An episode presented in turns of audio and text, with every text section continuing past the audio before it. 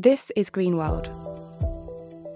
The Return of the Brezhnev Doctrine by Richard Robert. Despite the warnings, the invasion of Ukraine took the world by surprise. For many, Ukraine was assumed to be a bargaining chip in a wider geopolitical game. What this view tragically overlooked was the central place of Ukraine in Vladimir Putin's worldview and the much longer history of Russian imperialism. The fascination of European sovereigntists for Putin's Russia always contained a paradox his regime's attitude to the principle of sovereignty itself. If the contradiction had been growing ever more flagrant for years, the invasion of Ukraine confirms it explicitly and brutally. Putin's Russia has returned to the theory of limited sovereignty formulated in 1968 by the Soviet Union to justify the crushing of the Prague Spring. It was already visible in the inconclusive negotiations on Ukraine conducted in January 2022. The main parties concerned had no voice in the matter, while Russia and the United States negotiated directly. One could point to a certain symmetry between Moscow and Washington in this respect, two powers returning to their Cold War habits. But there is a fundamental difference between the two capitals. Casualness on the part of the United States does not prevent their fundamental recognition of the right to self determination. The Russians, however, have rejected this central concept in international relations. Russia's attitude to sovereignty is clearly variable, not to say supple. Consider the 2008 intervention in Georgia to defend the Ossetians and the Abkhazians, the lightning referendum that provided the pretext for the annexation of Crimea in 2014, and Russia's defense of the inhabitants of Donbass, oppressed by the quote unquote fascists of Kiev for nearly eight years. In 2021, Putin talked up fears of a genocide in the Donbass. Russia, defender of the peoples? Recall the words of Russian Foreign Minister Sergei Lavrov, spoken in February 2014 at the Security Conference in Munich. Quote, I will cite the words of a US Department of State spokesperson who said the United States hopes that a government will be formed in Ukraine that will ensure political unity and economic prosperity backed by the IMF and meeting the aspirations of the Ukrainian people for a European future. If this is a confirmation of freedom of choice, then such freedom for the Ukrainian people is interpreted in a rather strange way. The choice is being imposed, which is what we, Russia, do not want to and will not do. End quote. Now that the relative confusion that reigned in February 2014 has dissipated, we can turn our attention to two assertions in these words by Russian Foreign Minister Sergei Lavrov that turned out to be untruths. First, quote unquote, a choice is being imposed. Nothing at the time made it possible to affirm this in such a firm way, and everything indicates today that the Ukrainian people chose the West in complete autonomy. Then, secondly, quote, what we, Russia, do not want and will not do, end quote. In 2014, this was notoriously false. A presidential candidate was poisoned in 2004. The years 2005 to 2009 saw three gas wars between Russia and Ukraine pressure was exerted to influence and constrain Ukrainian choices throughout the presidency of Viktor Yanukovych from 2010 to 2014. Since 2014, Russia has actively and quite openly supported insurgents in the Donbass and sought by all means possible to weaken the Ukrainian state. Ironically, the massive and explicit nature of Russian pressure worked to stiffen the resolve among Ukrainians, reinforcing their desire to distance themselves from Russia culturally, linguistically, politically, and strategically.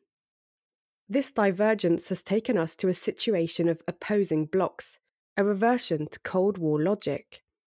Even the defunct Warsaw Pact reappears in the form of the Collective Security Treaty Organization, which intervenes in Kazakhstan and conveniently maneuvers in Belarus. This configuration is also the one favoured by the Russians, who are rediscovering great power status in the reconstruction of a world polarised between Moscow and Washington. Without ruling out this interpretation, we must not ignore the regional dimension of what is at stake in Ukraine.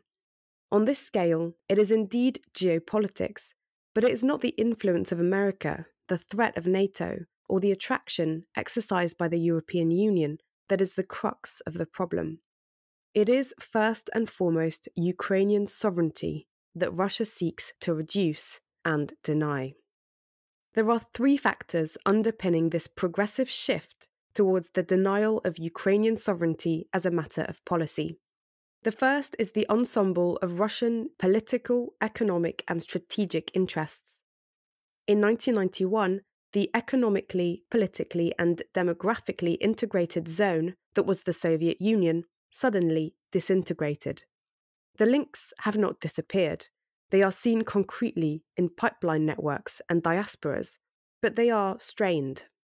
Objectively, there are Russian interests in all the former Soviet republics, starting with citizens of the Russian Federation. The defense of these interests and the ambition to renew ties are at the heart of several transnational projects, received with varying levels of enthusiasm by Russia's neighbours. Tensions between Kiev and Moscow in the 2000s revolved around this reintegration. In 2015, Ukraine did not join the customs union that would become the Eurasian Economic Union in 2015, to Russia's great displeasure. The second factor in this shift towards underpinning Ukrainian sovereignty as a matter of policy, particularly sensitive since 2013 but discernible since 2004, is that democratic movements represent a threat to the Kremlin. Ukrainian sovereignty is here seen in the light of the colour revolutions in the eyes of Moscow, these developments were illegitimate and guided by foreigners. The protest movement around the 2012 Russian presidential election markedly hardened the Putin regime and its determination to prevent pro democracy movements from spreading any further. The ideological dimension of defending an alternative model to liberal democracy is thus central. We note here a return to the Brezhnev doctrine, that crushed democratic aspirations in the satellite states of the USSR. The third factor is an explicitly imperial aim, carried first by a part of the Russian elites, and that became a growing part of Vladimir Putin's vision over his first two mandates. What is at stake is no longer interests or influence, but empire. Different concepts have allowed its progressive formulation. The notion of near abroad long predates Putin. The term is reserved for the former Soviet republics and includes Ukraine, Belarus, Kazakhstan, the three Baltic states, and Moldova.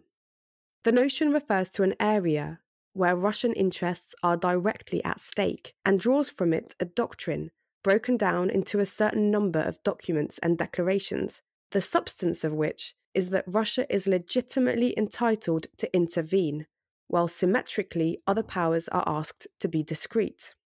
Formally, the geography of the near abroad covers that of the Commonwealth of Independent States, whose foundation in December 1991 preceded the official dissolution of the USSR by a few days. But this Commonwealth never had much substance.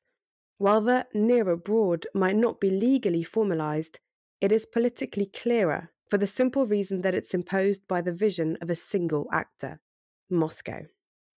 The formula of the Russian world is even vaguer, but in a certain way more ambitious.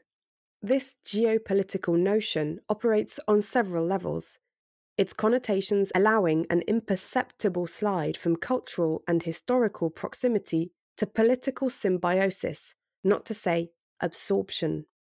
Vladimir Putin used it in 2014 after the annexation of Crimea, and it has returned regularly since in official communication as well as in more general usage. In Russian, the expression Ruski mir carries an ambiguity. Mir means both the world and peace. Ruski mir is therefore not only the Russian world, but also the Russian peace, like a distant echo of that other imperial form, the Pax Romana. Finally, Mir is also the village considered not as place, but as community. The term was widely used in Soviet times, The Mir space station bears witness to this. But this peaceful community resembling an Orthodox parish carries with it a more disturbing implication. To deviate from the Russian world is also, literally, to deviate from Russian peace. It means making enemies. Between the near abroad and the Russian world, lines can become blurred. In 2014, Putin's propaganda sought to impose the expression Novorossiya, New Russia, to designate a strip of land located between the Sea of Azov and the Black Sea. That offensive failed, but with a new attack underway on this strategic territory, the expression may well resurface. Historically, it is also extendable to the Dnieper. We see here how, through the magic of onomastics and the dubious legitimacy of an already ancient history, the near abroad is pulled towards full reintegration into the Russian world. This slippage brings us to the heart of the problem. The elements mentioned so far defending interests, curbing the danger posed by democracy, reintegrating a disintegrated space do not fully capture the ambitions and aspirations of Putin's Russia. The concept of imperialism may sound somewhat outdated, but it clarifies Russian movements and intentions. Russian history is that of a centralizing state developed through successive conquests. The imperial heritage deeply animates Russia's relationship with its Western neighbours, including its justification of recent annexations, but also more deeply the strange relationship maintained by this immense country with borders that have long been marches. We have found no other way to defend our borders than to extend them, wrote Catherine II to Voltaire. No doubt this dynamic conception of the border, where defence is maintained through conquest, needs to be taken into account to understand the Russian convolutions. But nor could we stop there. It would be a world that would no longer be ours intellectually. A world where international law is meaningless and its cornerstone, the rights of people to determine their future, absent. The reference to the Brezhnev Doctrine is illuminating, as well as questionable. Enlightening because it combines the defense of the empire with determined opposition to democracy, both focused on an attractive and threatening West. Enlightening because the troop movements and the noise of boots furiously evoke the Warsaw Pact, the armed wing of this doctrine formulated in 1968 to justify the intervention in Prague. It should be noted that Putin visited the graves of Soviet soldiers sent to crush the 1956 uprising when passing through Budapest in February 2015.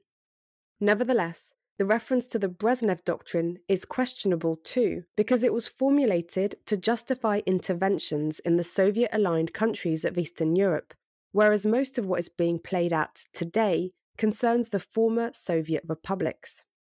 But is the difference so clear if we consider the history? Ukrainians are today confronted in a culturally more uncomfortable way than the Czechs or the Poles of yesterday because of their political and linguistic history, with what Milan Kundera, in a resounding text published in 1984, called a Russification as patient as it is implacable. This is what it ultimately comes down to not Russian ambition to regain great power status or define its relationship with the West, but a renewed dynamic of national absorption, the slow digestion of neighbouring peoples and their territories. These territories were empty. These countries, these peoples, these nations do not exist. How else to understand the astounding article published by Vladimir Putin in July 2021 in which he writes that Russians and Ukrainians are one people.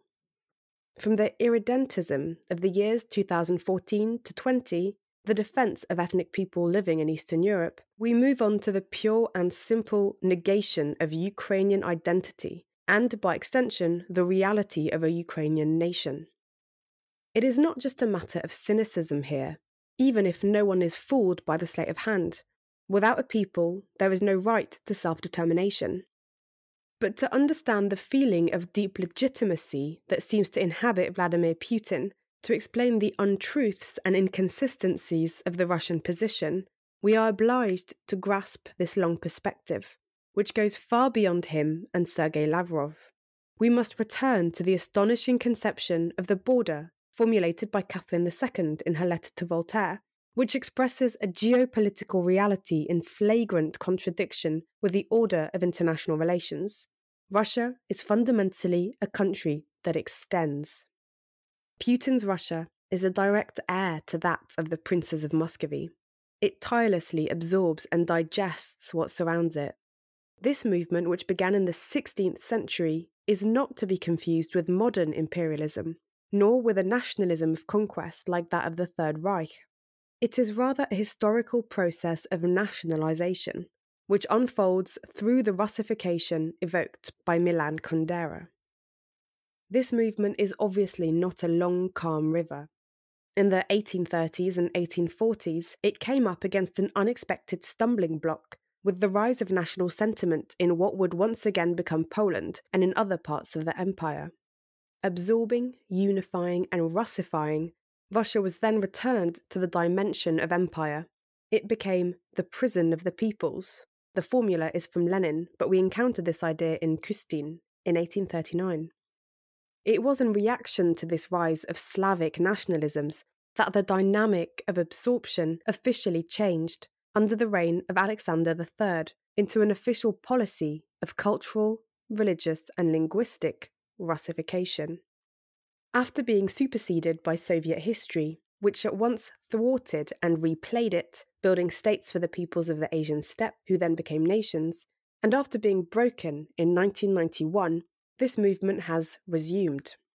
Once again, it is met with a rising national feeling that is equally powerful and that is consolidated through resistance. It comes up against a young nation state, which stands with its laws and the international order against the geopolitical groundswell of Russian history.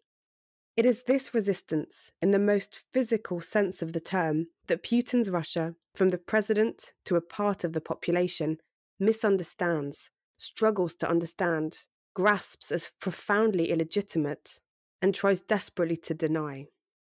The Ukrainian people, in Putin's eyes, and in the language of the Russian world, do not exist. It is not Ukraine's independence and its economic or strategic alliances that threaten Russia. It is that it stands in opposition to the Russian world, this slowly expanding entity that sees itself as more powerful, older, and more legitimate than the derisory notions of Western modernity, such as the international order, sovereignty, and the rights of peoples. The peoples? What peoples? If you liked this article, go to the Green World website, greenworld.org.uk for more.